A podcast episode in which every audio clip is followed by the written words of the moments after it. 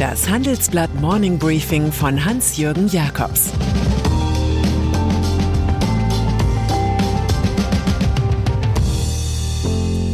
Guten Morgen allerseits. Heute ist Donnerstag, der 4. August 2022. Und das sind unsere Themen. Wie eine Kanzlerlegende zu Gerd Gas wurde. Warum Christian Lindner Neinsager ist. Was das Land Sachsen zum Aufsteiger macht. Nach einer kurzen Unterbrechung geht es gleich weiter. Bleiben Sie dran. Sie leben Fairness, Kultur und Werte? Zeigen Sie Ihr Engagement als Arbeitgeber und werden Sie Teil der Fair Company Initiative. Mit der Fair Company Initiative zeichnet das Handelsblatt Unternehmen aus, die insbesondere Berufseinsteigern und Young Professionals ein faires, attraktives Arbeitsumfeld bieten. Zu den entscheidenden Werten gehören unter anderem das Engagement für Mitarbeitende, Diversity und Chancengleichheit, Nachhaltigkeit und gesellschaftliche Verantwortung. Erfahren Sie jetzt mehr unter faircompany.de. Parteien. Es ist nicht zu erwarten, dass es Gerhard Schröder so ergehen wird wie Max Otte. Die CDU hat den rechtsauslegenden Ökonomen wegen parteischädigenden Verhaltens ausgeschlossen. Der Mann hatte sich von der AfD für die Bundespräsidentenwahl aufstellen lassen. Die SPD dürfte sich in ihrem am nächsten Montag anstehenden Parteiausschlussverfahren dagegen schwerer mit dem Rauswurf des prominenten Genossen tun. Dessen Fehlleistung besteht darin, sich von Wladimir Putin für russische PR aufstellen zu lassen. Zur Einstimmung auf das SPD-Verfahren hat sich Schröder die Bilderwundertüte Stern für Keckheiten ausgesucht, ein Magazin, das über die Abgehobenen lästerte, den Sylt-Hochzeiter Christian Lindner und Entourage. Der Kreml wolle im Ukraine-Krieg eine Verhandlungslösung, teilte Schröder auftragsgemäß nach einem Putin-Treffen mit. Die einfachste Lösung sei, die neue Pipeline Nord Stream 2 in Betrieb zu nehmen, anderenfalls müsse man die Folgen tragen und die werden auch in Deutschland riesig sein. An dieser Stelle schaut man nochmal auf die Interviewfotos und ja, es ist tatsächlich Schröder, Spitzname Gerd Gas, der da spricht und nicht Wladimir Putin. FDP. Die deutsche Ansage zum Plan der EU-Kommission, in den nächsten Wochen den Stabilitätspakt mit den EU-Schuldenregeln zu reformieren, kommt von Bundesfinanzminister Christian Lindner und steht im Handelsblatt. Im Interview stellt der FDP-Chef die nach langem Streit gefundenen Regelungen so dar. Das Land bleibe bei den Schuldengrenzen von drei Prozent des Etats für Neuverschuldung und 60 Prozent für Gesamtschulden. Hochverschuldete EU-Staaten sollen aber eine Begrenzung auf 0,5 Prozent beim jährlichen Haushaltsdefizit bekommen.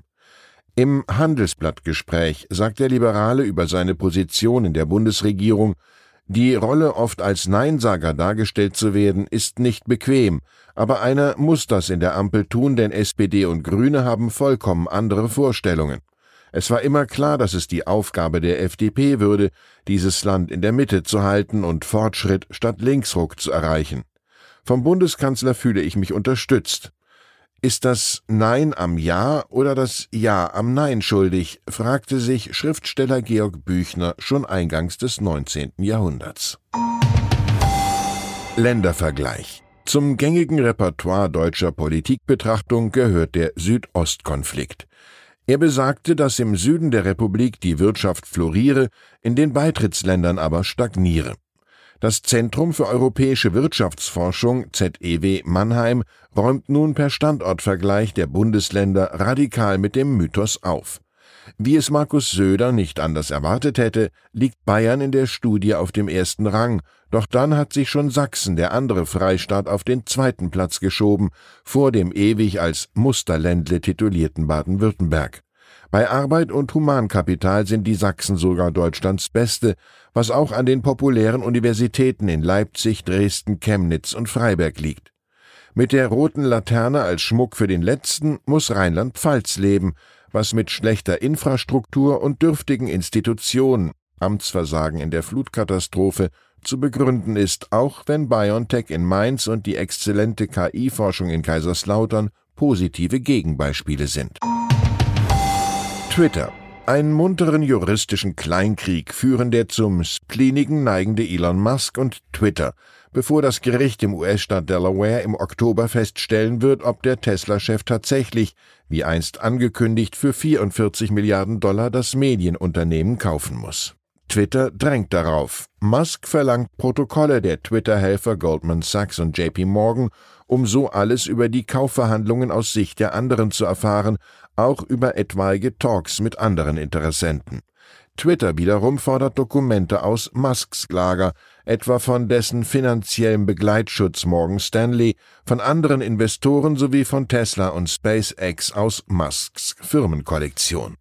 Wir erinnern uns an eine Spruchweisheit aus Musks großem Baukasten zur rhetorischen Alltagsbewältigung. Es ist in Ordnung, alles auf eine Karte zu setzen, solange man die Kontrolle darüber hat, was mit dieser Karte passiert. Ölversorgung. Buchstäblich um den letzten Tropfen Öl hatte US-Präsident Joe Biden gekämpft und dafür sogar dem saudisch-arabischen Kronprinzen Mohammed bin Salman geschmeichelt, der als mutmaßlicher Auftraggeber des Mordes am Journalisten Jamal Khashoggi gilt. Doch die OPEC, das Kartell Erdöl exportierender Länder und ihre Helfer, lässt den Amerikaner im Regen stehen. Sie hebt ihre kurzfristige Ölproduktion für den September nur geringfügig an. Das Tagesproduktionsziel für den September ist um 100.000 Barrel ausgeweitet, dies entspricht 0,1 Prozent der globalen Nachfrage. Es handelt sich um eine der kleinsten Erhöhungen in der Geschichte der OPEC was bei vielen westlichen Staaten für Frust sorgt. Von symbolischen Gesten haben sie nichts. Unternehmen. Aus der Welt der Firmen gibt es drei markante Entwicklungen.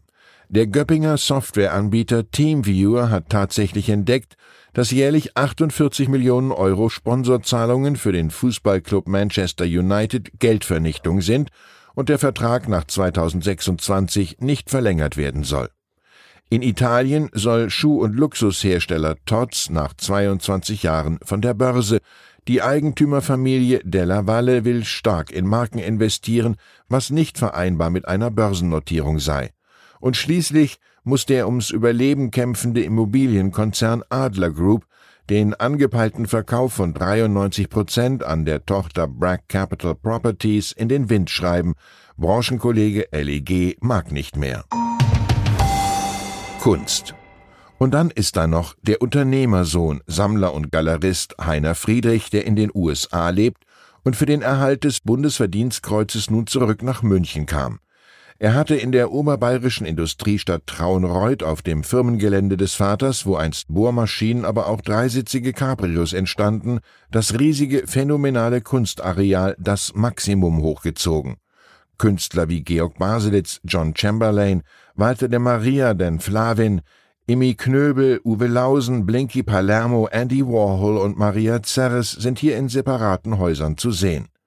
Dem Stifter Friedrich ist Aufmerksamkeit, die inflationierte Währung unserer Zeit, ein Graus, wie die Frankfurter Allgemeine schreibt. Der Mann möchte keine Wechselausstellungen, keine Events, nur Stille. Hier dient eine Kunstsammlung noch dazu, dem Alltag stilvoll zu entfliehen. Ich wünsche Ihnen einen inspirierenden Tag. Es grüßt Sie herzlich Ihr Hans-Jürgen Jakobs. Zur aktuellen Lage in der Ukraine. Lage in Europas größter Atomanlage komplett außer Kontrolle. Seit März besetzt die russische Armee das Kraftwerk Sapiroscha, Jetzt sendet die Internationale Atomenergieorganisation einen dringlichen Appell an Russland und die Ukraine. Wie viel Sinn hat ein Weltsicherheitsrat noch? Außenministerin Baerbock verteidigt in New York tapfer die internationale Ordnung. Dabei stellt sich die Frage, ob die Vereinten Nationen diese Ordnung überhaupt noch durchsetzen können. Weitere Nachrichten finden Sie fortlaufend auf handelsblatt.com/Ukraine. Das war das Handelsblatt Morning Briefing von Hans-Jürgen Jakobs, gesprochen von Peter Hofmann. Die Welt steht vor gewaltigen Herausforderungen. Zum einen die Energiewende voranzutreiben und gleichzeitig den Klimawandel einzudämmen. Und auch der Energieträger Wasserstoff gewinnt weltweit immer mehr an Bedeutung. Doch wie geht es weiter? Erfahren Sie mehr auf dem Handelsblatt Wasserstoffgipfel 2024 am 12. und 13. Juni in Essen. Infos unter handelsblatt-wasserstoffgipfel.de. Mit dem Vorteilscode Wasserstoff 2024 erhalten Sie einen Rabatt von 15% auf die Tickets.